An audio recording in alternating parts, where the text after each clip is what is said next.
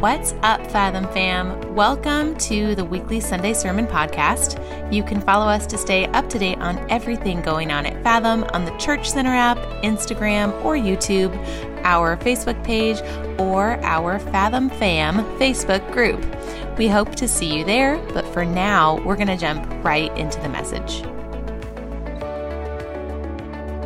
And so I'm looking forward to wrapping up this series. For those of you that are new, we've been in this series in Ephesians chapter 2 on the body of Christ called the house of God. We've been working through verses 19 through 22 in chapter 2. And I just want to start us off reading this. And um, I was kind of going somewhere this morning um, in my you know, planning.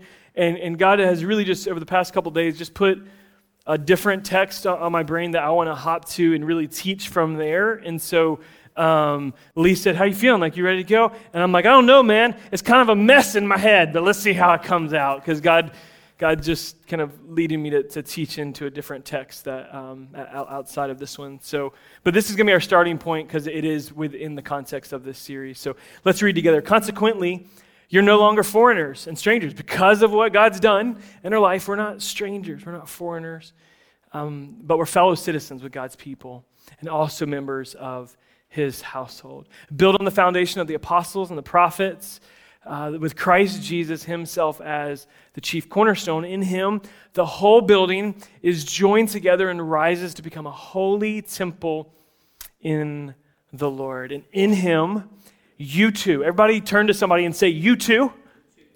You too. Turn to somebody and say, You too are being built together. Together. We're in this together to become a dwelling in which God lives by His Spirit.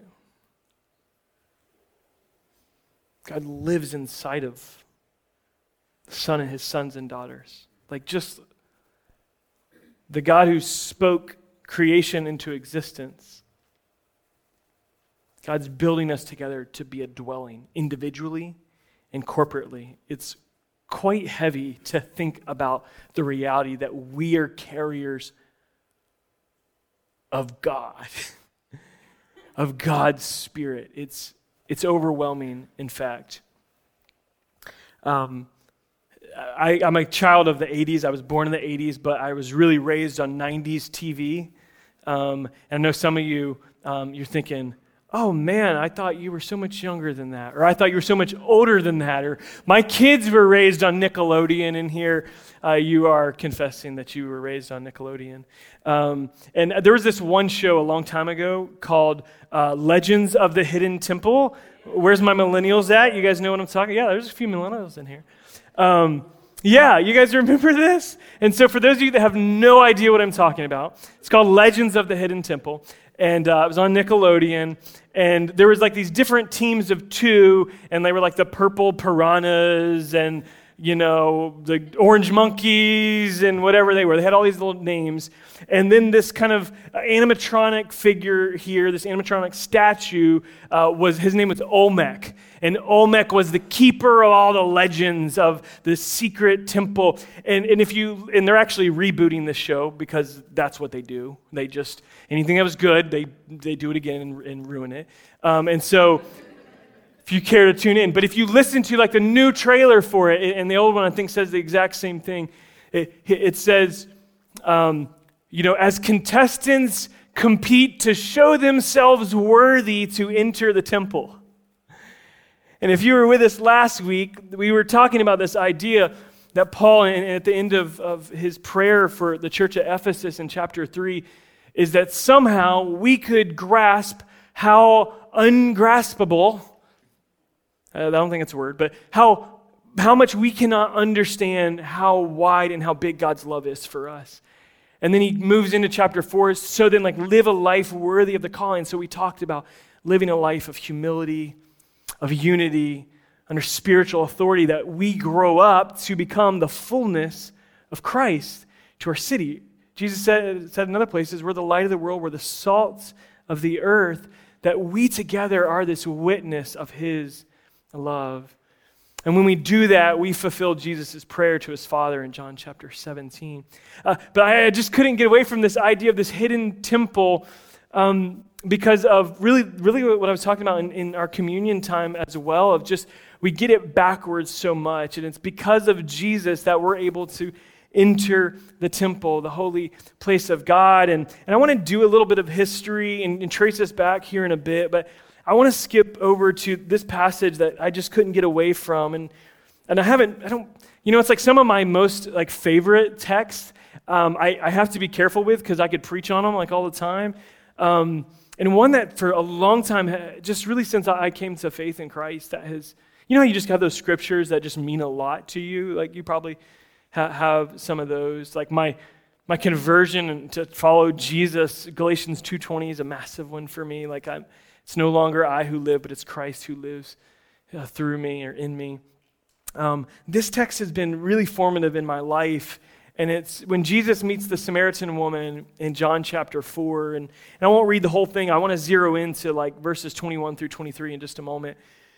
Um, but my entire life, I've just been kind of a little bit obsessed with the beauty and the richness of this chapter of Scripture. And, and really, you could do this with every ch- chapter, but some of them just resonate, I think, with, um, with individuals in certain ways. Because it's so beautiful, um, Jesus the, the, it begins with verse 1 that says he had to go through Samaria. Um, some of you will know that there was very strong racial tension between Jews and Samaritans. They had very derogatory language that they would hurl at each other. And so the idea that he had to go through Samaria is, is a little bit of an inside joke to know the culture that every Jew would go around the city of Samaria. They would not go through because of just the tension there. It was easier to go around, but Jesus had to go there because there was a woman that he, he needed to meet and he needed to spend some time with. And I think we learn so much from this text. Um, in, in John uh, chapter 4, goes on. This, this woman, uh, she's at the well at midday in the heat of the day. I don't know about for you, but um, when I'm in, like, I, I, live here in Florida, obviously, we all do. Um, in the middle of summer, and I see people running at like 3 p.m., I'm not asking you to raise your hand, but I literally, I don't get it. Like, I don't get it. There's nighttime hours, there's morning hours where it's not 150 degrees. I don't get it. Um, this woman, she goes out in the middle of, you know, hot season, um, middle of the day, she goes to draw water, and it's because she was ashamed. Um, she had not lived the most righteous, holy life. And when she would go out to this well, she, she just thought it was easier just to push herself away from people. Right? Isn't that what we do when we're ashamed? Like we just we push people away. But Jesus meets us even in that moment. And he meets this woman at the well. And um, he begins to, to just kind of, what I say, like read her mail. Um, she's, she's trying to carry on conversation, which is so, for a, Jewish rabbi to be talking with a woman in public like this is like, it's like so countercultural. So Jesus is just breaking all kinds of cultural norms here in order to bring hope into this woman's life, to bring life to this woman. Because she's drawing water, and he says, Sis, if you knew the water that I had to give you, you would ask me for water, not me, not, not me asking you for water. If you knew and you understood what I had to offer you, you'd be begging for it. If, if you knew like what God has for you, you'd be begging for it. Like if you knew how much Jesus wants to meet you at your well, what he has pushed through in his life, and what God is working behind the scenes, even when we don't see it, as we just sing, you would understand that he wants to bring life everlasting, that so we'll never thirst again.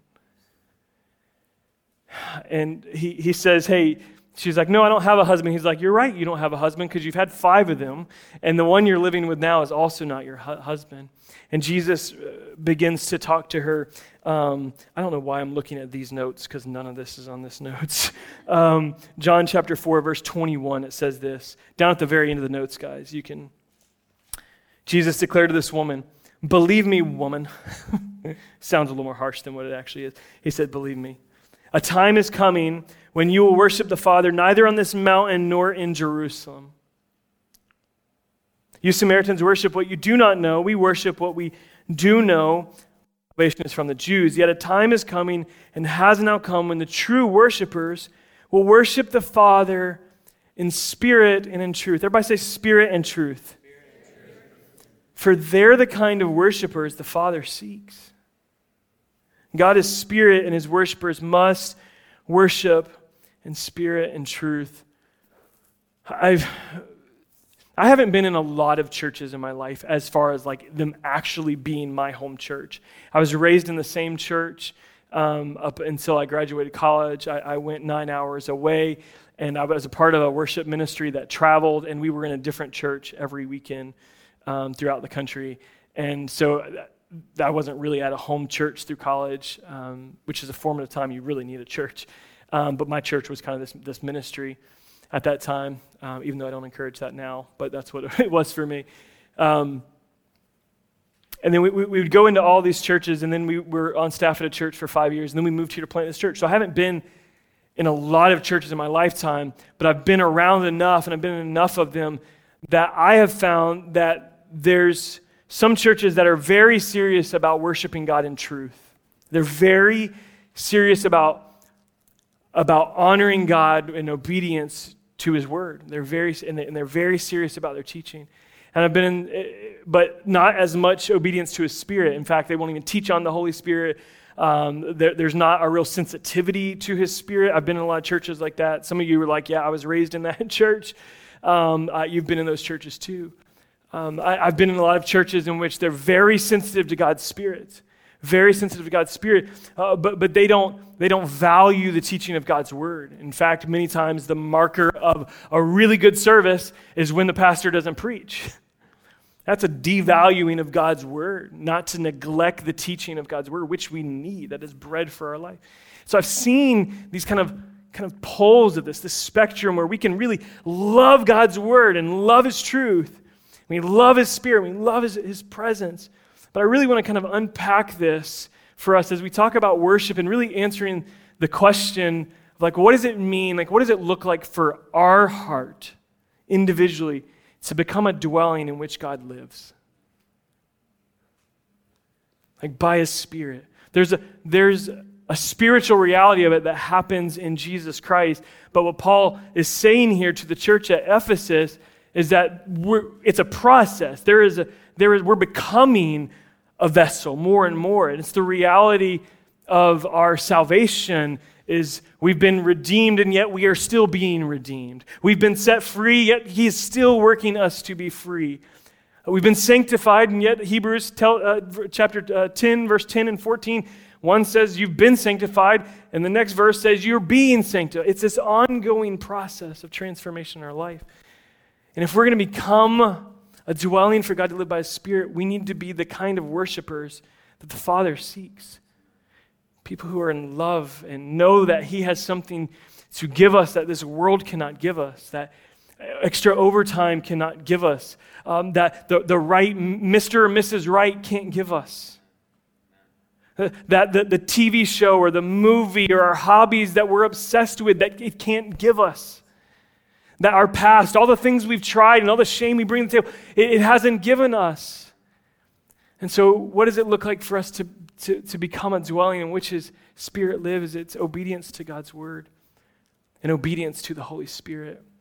So, I want to come, we're going to circle back to those, but I want to give us a little bit of a history lesson that some of you um, will be really into this, but I think it helps us understand this whole idea of temple and tabernacle in, in the kind of history of Scripture uh, that I, I think will bring us into what that means for us. Go all the way back to Genesis 1 and 2, the creation account. And, and Adam and Eve are in the garden, and God walks with them and he talks with them. There is a communion. His, God's temple and his dwelling place is the Garden of Eden. It's, it's, they're there with him. And God's given them strict instructions about um, what to do and what not to do. And chapter 3 t- shows us um, that they disobey, that Adam and Eve disobey, and they take um, a bite of the knowledge of, of um, good and evil because they thought it was best, because it looked good. They were tempted by it. and they fell into sin, and we kind of call this the fall. In the biblical narrative, right, there's creation, and then there's the fall. In creation, all things are good. In the fall, everything's go really bad. And in the next moment, and this is just kind of a biblical worldview, is kind of summed up in these four words, like understanding the scripture in these four words. There's creation, there's fall, and then really chapter uh, Genesis chapter four through eleven is kind of the fallout of sin. We begin to see it, right? And God, you know, has this this um, he brings hope through even though like brothers are immediately killing each other. Like things are going really badly really quickly. But even in that moment genesis chapter 3 when god banishes them from the garden i want you to know like god's sovereign grace is still working. Th- their consequences is what made a way for redemption to be possible. God God's consequences even have a sovereign grace resting right there in the middle of it. If they had not been banished from the garden, they would keep eating from the tree of life, which would mean immortality, which mean they would never, never die. They would stay in the curse. For us today, as brothers and sisters, as sons and daughters of God, we're not, we're not cursed. We, we have life, but the fact that we die means we get to go where there is no more fallen sin and no more brokenness. It's a powerful truth in our life. And so the first thing I, really want you to hear in this, in this first couple of movements of Scripture is that God is a jealous God for your heart. He is a holy creator, and He is jealous for your heart, all of your heart, to be worshiped and enthroned upon your life completely. He is jealous for you. And so if you think it doesn't matter when you just kind of go through the motions, it matters to God. He is jealous for your life, He is jealous for your worship. That's, that's why he, he, he created in the first place. Is, is because He is worthy of worship and He wanted communion with mankind. So God dwells, walks, and talks with man. There's unashamed, um, they're unashamed and they enjoy blessings. We go to the fall, as we said, um, we're living in the, in the fall now. This is the stage that we, we, are, we feel the consequences in our life. But we, we're not living eternally in that, we, though we have the consequences of that. God begins to uh, live out the story of redemption. God begins to really, the redemption of God can be traced really by these four covenants. Um, four covenants, five covenants. Noah, Abraham. Yeah.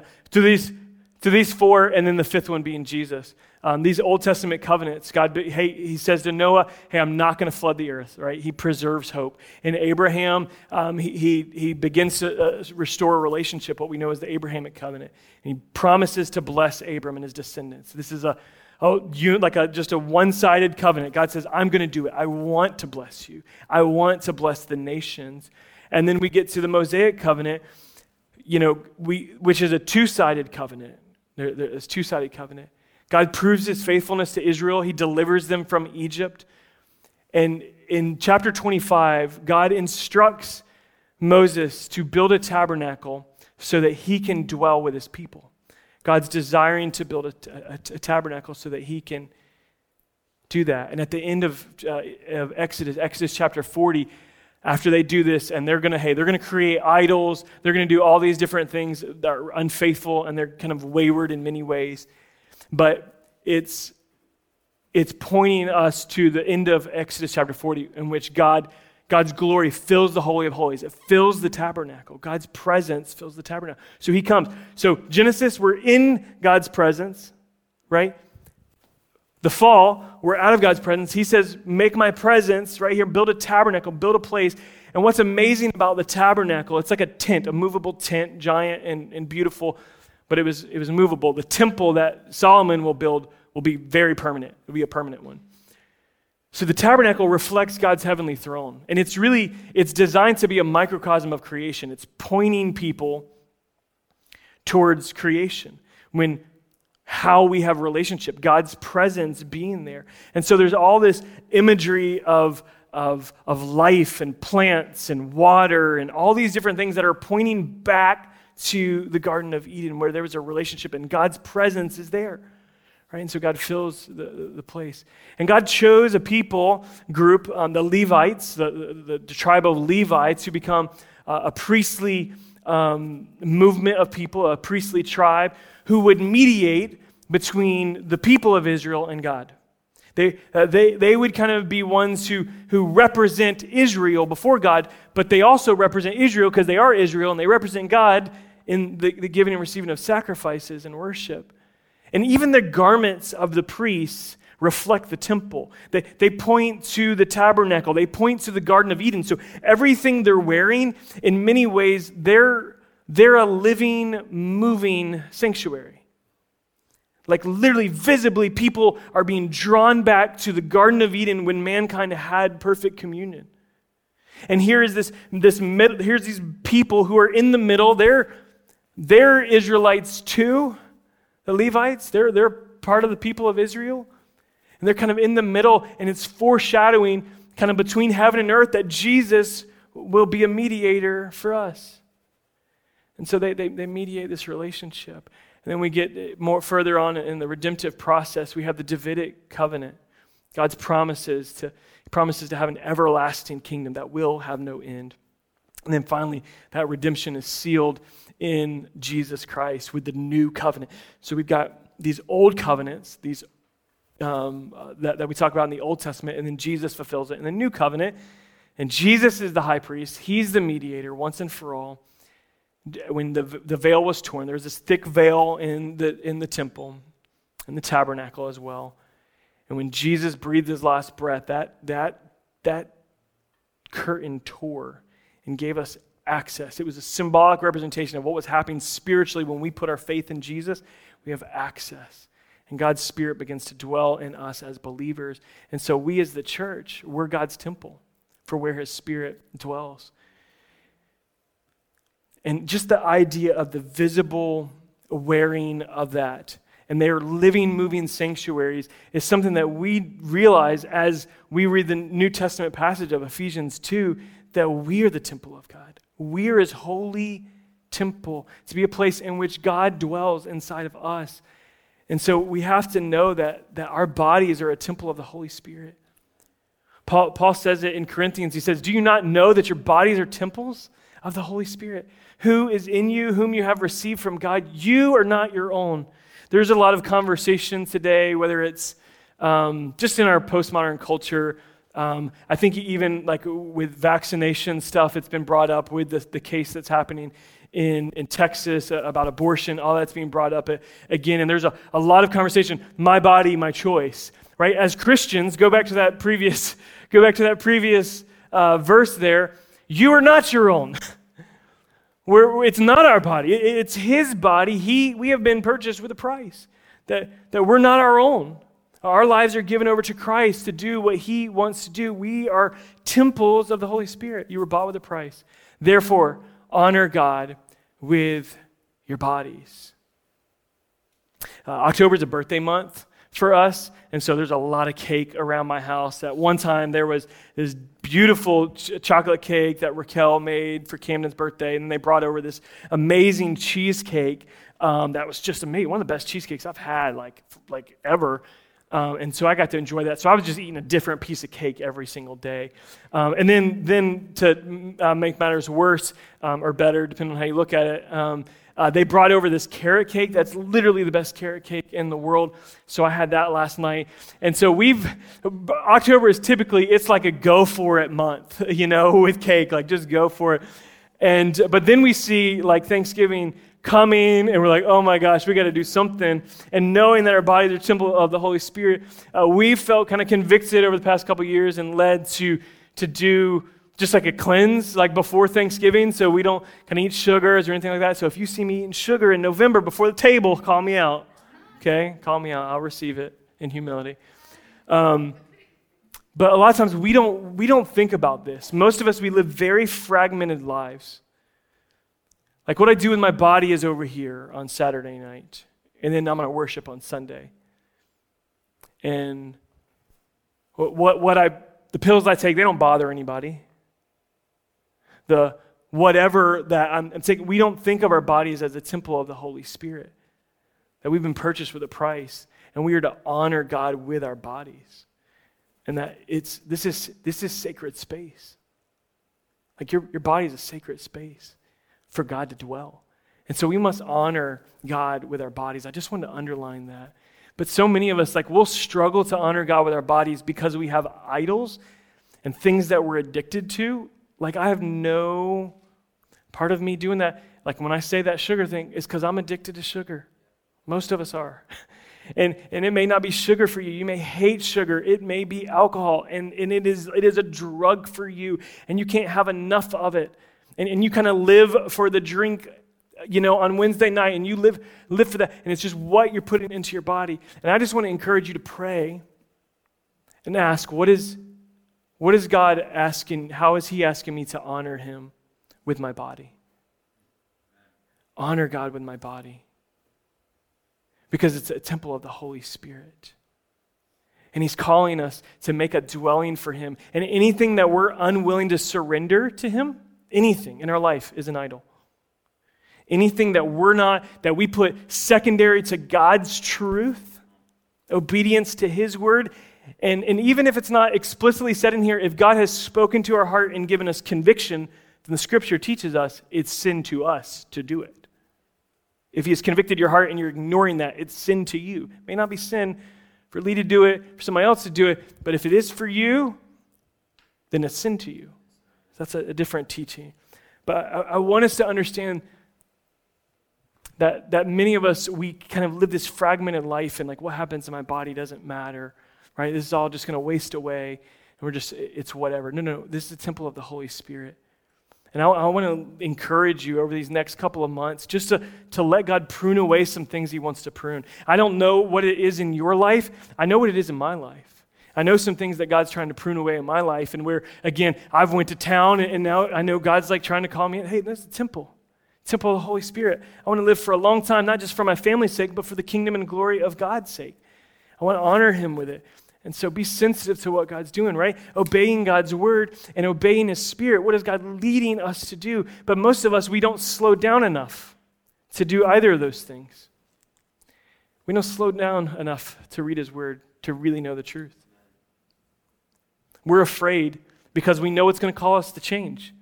We, we know that there's some idols in our life, and if we read too much, then it's going to tell us. And if the pastor doesn't explicitly tell us, stop doing this or whatever, then we're, we're just going to keep going with our, our, our happy little lives. But, but we're missing out on God, like life, God breathing through this word in our life, cutting us up and, and pruning us because He loves us so that we may bear more fruit so I, I, I want to call us to surrender any idols in our life that we're hanging on to. I want us to be a, dwelling in which God can live by His Spirit, but we've got to do that through obedience through His Word. And that starts, that starts by reading His Word. And so maybe, maybe that's where God will begin to tug on your heart that I need to get into His Word. And, and if I'm going to obey, then I need to know what he's asking of me. I, I, need to be in a small group. I need to be in a community. I need someone to help walk me through this part of my, my faith walk because I'm not sure how to take these next steps. We need to lean in and make those steps. It's obedience to, to, um, to the truth. But also, there is an obedience to God's Spirit and letting God lead us and guide us.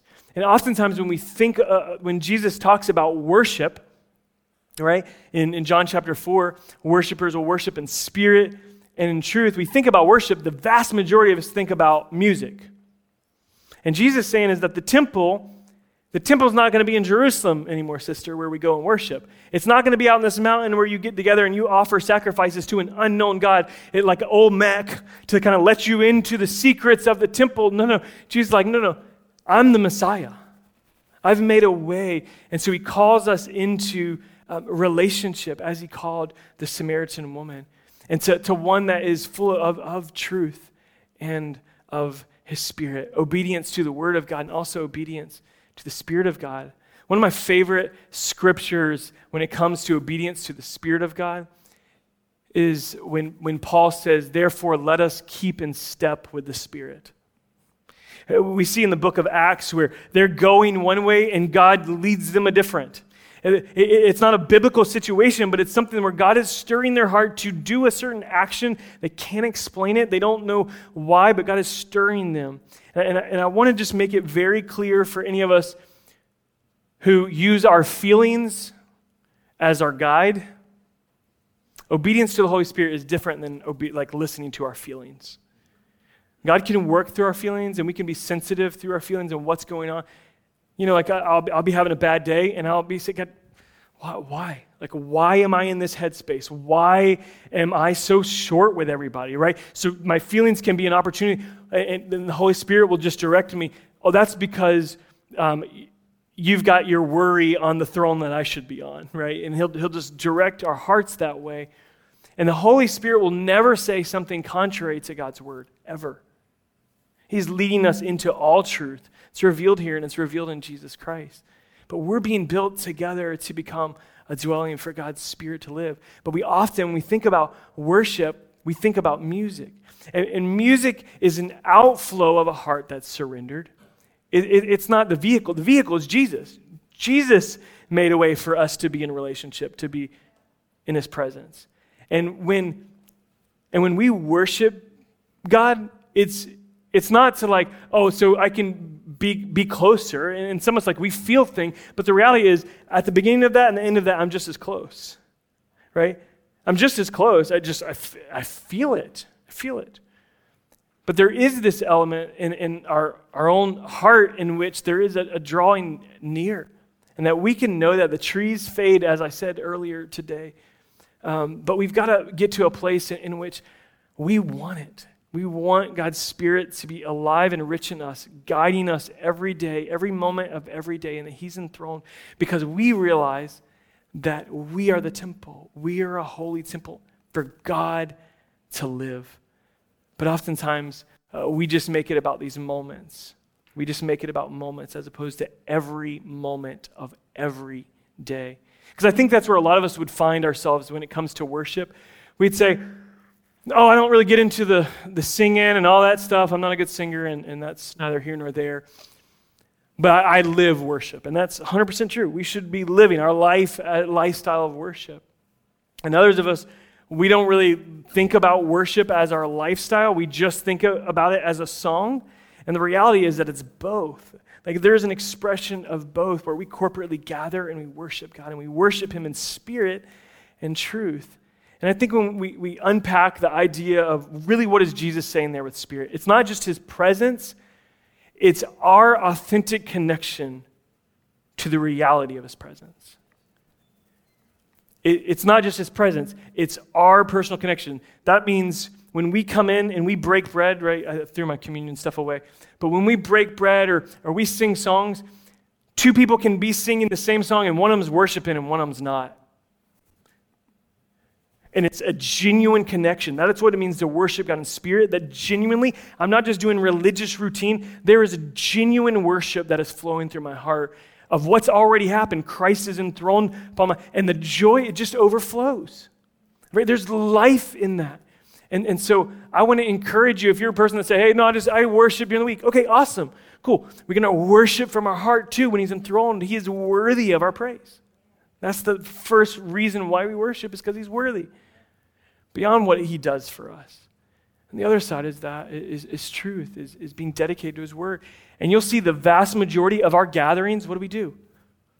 We worship musically, but everything that we're doing is, is worship. And we worship through the word, the teaching of the word and the receiving of the word. And this band's going to come in just a moment and, and lead us in a song that just says, God, lead me lead me. And that's really where I want the posture of our hearts to be today. As, as you move into to this week and you open up the Word of God tomorrow morning or tomorrow afternoon, and, and as you kind of go about your day and, and you say, God, lead me, I, I, want us to make this, this song like our prayer. Our prayer this week, God, lead me. God, lead me in the uh, life everlasting. Draw my attention, God, to the things that you're trying to prune away in my heart. God is seeking true worshipers. He's seeking a church that'll worship him in spirit and in truth. Real, real relationship is what it flows out of. Not just, not just music, not just, you know, studying the word. It's all of it together. Because we're the temple of the Holy Spirit and we make, we make our, our hearts become a place in which God can dwell and His Spirit can move. And when His Spirit begins uh, to move in our life, what we begin to see is lives begin to get changed. We, we, God begins to have his way in, in, in amazing things that we can't even, we didn't even manipulate, we didn't even make happen, but God is, is working and He is at work. So I want to call us to stand this morning. And as we stand, I want us to bow our heads and, and pray a prayer together as we prepare to worship. Would you bow your head with me today?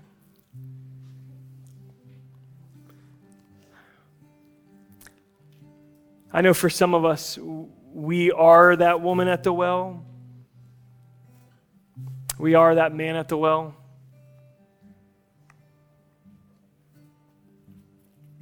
And God comes to meet with us when we didn't even see him coming.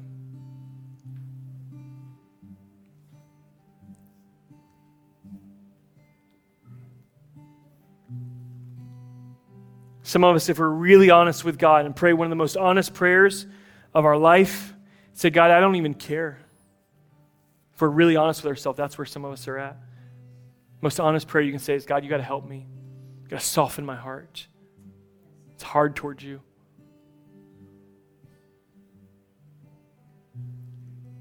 Some of us, we, we love to worship God with the truth and truth, but we don't know how, or we're afraid to worship Him truly from our spirit.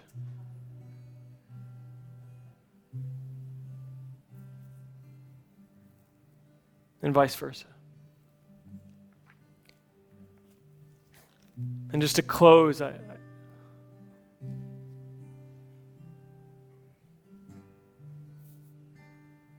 Jesus said, If you knew what I had to give you, you would ask me for water, and you'll never thirst again. Father, you see us in this room not as we present ourselves, you see us as we truly are.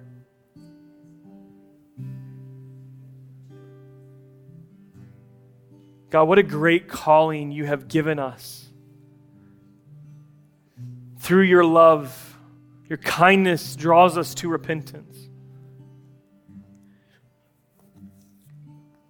God, in this moment, some of us, we need to come repenting. We need to come running home like the prodigal son that says, I'm sorry, God. I'm sorry for making this about me and what I can get from you as opposed to, to honoring you and worshiping you with my life in spirit and in truth.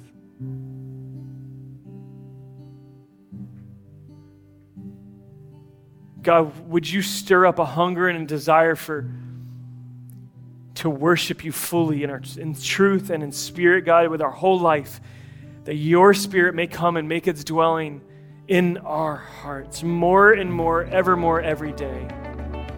God, that's our prayer. Thanks for listening in today. If you've made a decision to follow Jesus, we want to celebrate with you. To connect with us about what your next step with Jesus might be, or even if you need help figuring that out, you can text the keyword Fathom to 97000 anytime and follow the prompts. You can also go ahead and type in the search bar of your podcast app Fathom Beyond Sunday. And there you'll find our new podcast. You'll be able to listen in on some really great conversations, just taking the truth of God's Word from our Sunday sermon a step further, talking about how we can apply these truths to our everyday lives between Monday and Saturday, not just on Sunday. We love you, we're praying for you, and we hope you'll tune in again soon.